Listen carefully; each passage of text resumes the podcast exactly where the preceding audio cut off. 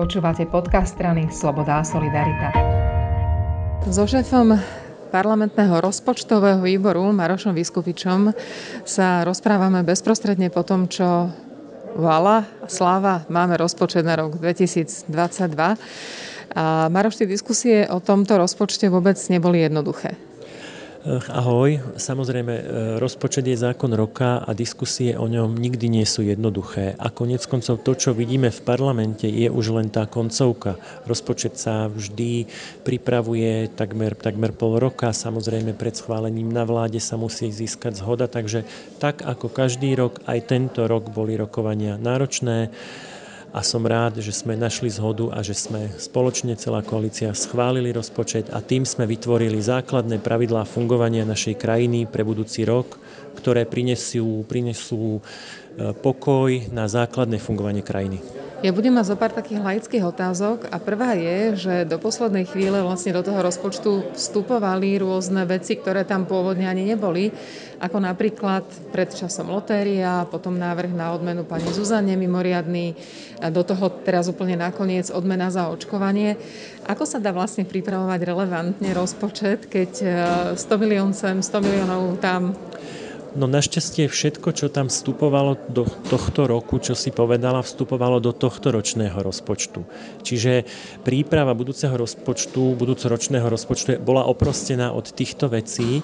Dokonca aj teraz ten aktuálny očkovací motivačný bonus pre seniorov, to sú tiež peniaze, ktoré budú použité z tohto ročného rozpočtu.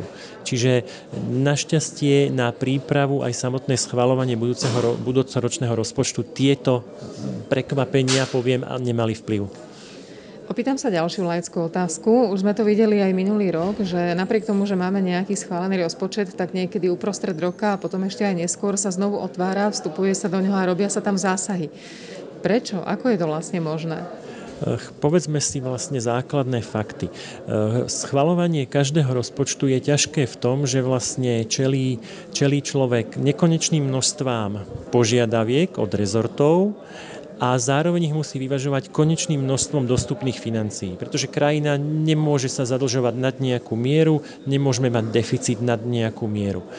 Čiže tá úloha je vždy v tomto ťažká a zároveň do toho vstupujú ďalšie veci, že teda žijeme ťažké časy, koronakríza skutočne mení, mení situáciu relatívne veľmi rýchlo a veľmi veľa. To znamená, že áno, posledné dva roky sme počas roka museli robiť tzv. úpravu rozpočtu, novelu rozpočtu. Vždy to bola reakcia na meniacu sa situáciu, pretože áno, rozpočet sa plánuje v nejakom čase, a je schválený ku koncu roka, ale samozrejme nedokáže, nemáme vešteckú gulu, nedokážeme proste reagovať na veci, ktoré sa menia. Takže tá situácia, hlavne s koronakrízou a s tie, jej dosahmi aj nielen na zdravie, ale aj na ekonomiku, si vyžadovala zmenu rozpočtu. Ďalšia laická otázka je, že hovoríme, že verejné financie sú vo veľmi zlom stave a máme ohromný dlh, ohromný deficit. Čo by mohol byť taký ten moment, keď sa to začne obracať do radosnejších čísel? Dôležité je vždy vnímať jednu vec, že ak je kríza, tak je normálne, že krajinám, nielen Slovensku, ale aj všetkým ostatným krajinám eh, rastú deficity, rastú verejné dlhy. Eh, je to v tom, že úloha eh, vlády a rozpočtu je bojovať proti kríze, to znamená robiť všetko preto, aby dosahy krízy boli čo najmenšie. Či už teda platiť dávky v nezamestnanosti, alebo teda riešiť zdravotné dôsledky, alebo podporovať ekonomiku napríklad eh, so silnenými vládnymi nákupmi, alebo ako to vidíme v kríze priamými, priamou pomocou. Čiže to, čo sa deje teraz, je normálne. Je to mrzuté, áno, máme veľký deficit aj v tomto roku. Relatívne veľký deficit je naplánovaný aj pre budúci rok, ale v krízach je to normálne.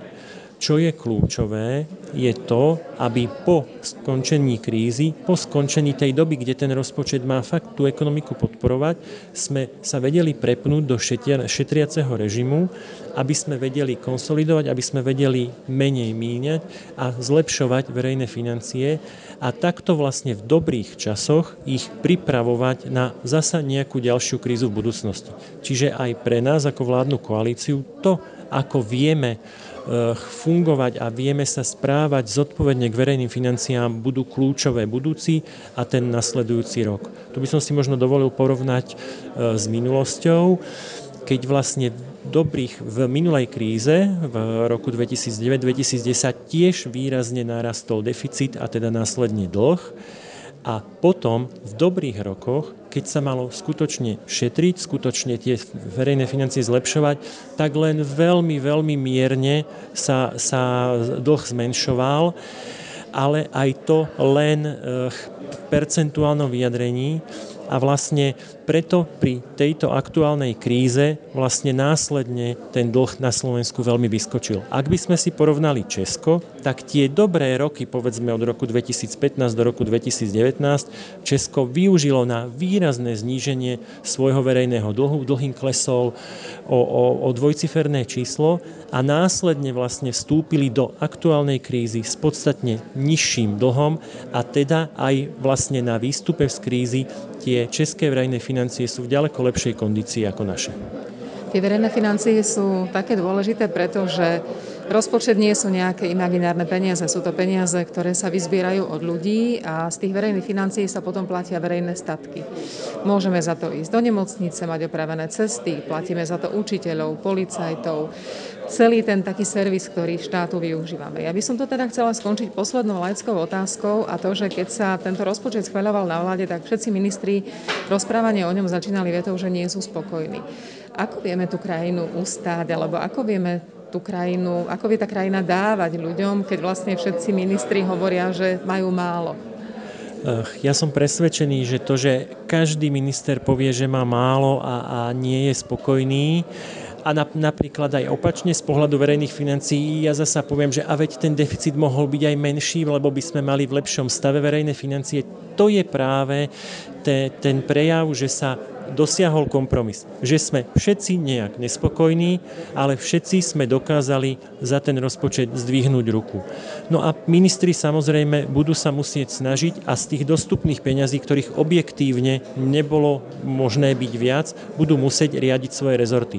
Treba vždy mať na pamäti, že my pozeráme, aj rozpráva v parlamente sa niesla v tom, že komu dať, ako ten rozpočet e, peniaze rozdeluje ale ako si spomenula, môžeme rozdeliť len to, čo sme dokázali vybrať, alebo to, čo nám chýba, si musíme požičať. A to budeme musieť vybrať od občanov v budúcnosti. Takže preto vždy hovorím, že čelíme nezmieriteľnému problému konečného množstva financií a nekonečného množstva požiadaviek. Treba si však uvedomiť ešte to, že väčšina ľudí sú tí, ktorí ten rozpočet naplňame z našich platov, firmy zo svojich daní, e, odvodov, zo všetkého. A niekedy to najviac, čo štát môže pre svojho občana urobiť, je nezobrať mu vybrať od neho menej, tým pádom si človek môže o väčšej časti svojich dostupných príjmov rozhodovať sám. Takže aj z tohto pohľadu sa treba vždy snažiť, aby štát fungoval čo najefektívnejšie, aby tých výdavkov bolo čo najmenej a aby sme teda mali menší a efektívne fungujúci štát. Ďakujem veľmi. Ďakujem pekne.